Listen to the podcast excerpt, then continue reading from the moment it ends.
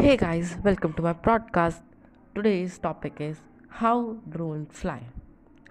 With a joystick and a GPS system, the operations of most consumer drones seem no more complex than playing a video game.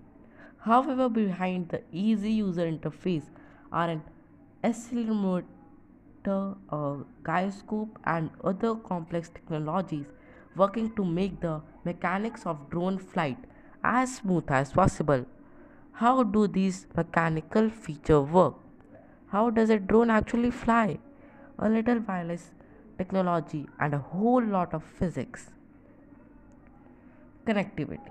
Drones can be controlled remotely, often from a smartphone or tablet.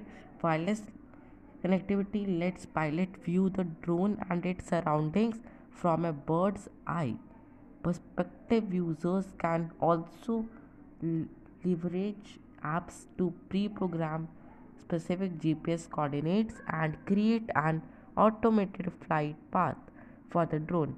Another handy wirelessly enabled feature is the ability to track battery charge in real time. An important consideration since drones use smaller batteries to keep their weight low. Rotors. A drone relies on rotors for its vertical motion. Drone use the motors which consist of a propeller attached to a motor to hover meaning the downward thrust of the drone is equal to the gravitational pull working against it. Climb.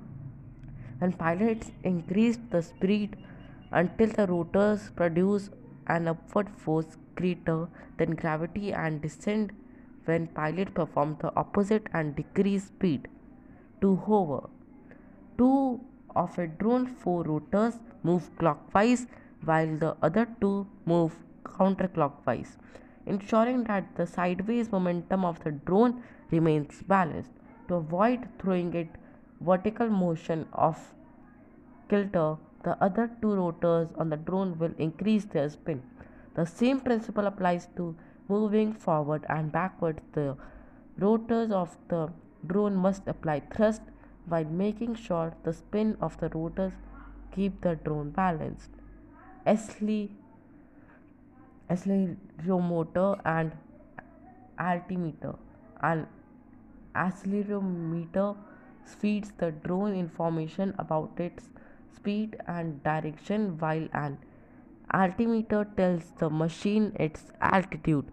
These features also help a drone land slowly and safely, preventing it from sinking into an air vacuum called a wash that could push pull the aircraft down in an unpredictable way. Cameras. Some drones have built in cameras on board that allow the pilot to see where the drone is flying without having a direct line of sight to the device. Drone mounted cameras help users see difficult to reach locations can be a game changing tool for first responders especially in search and rescue scenarios.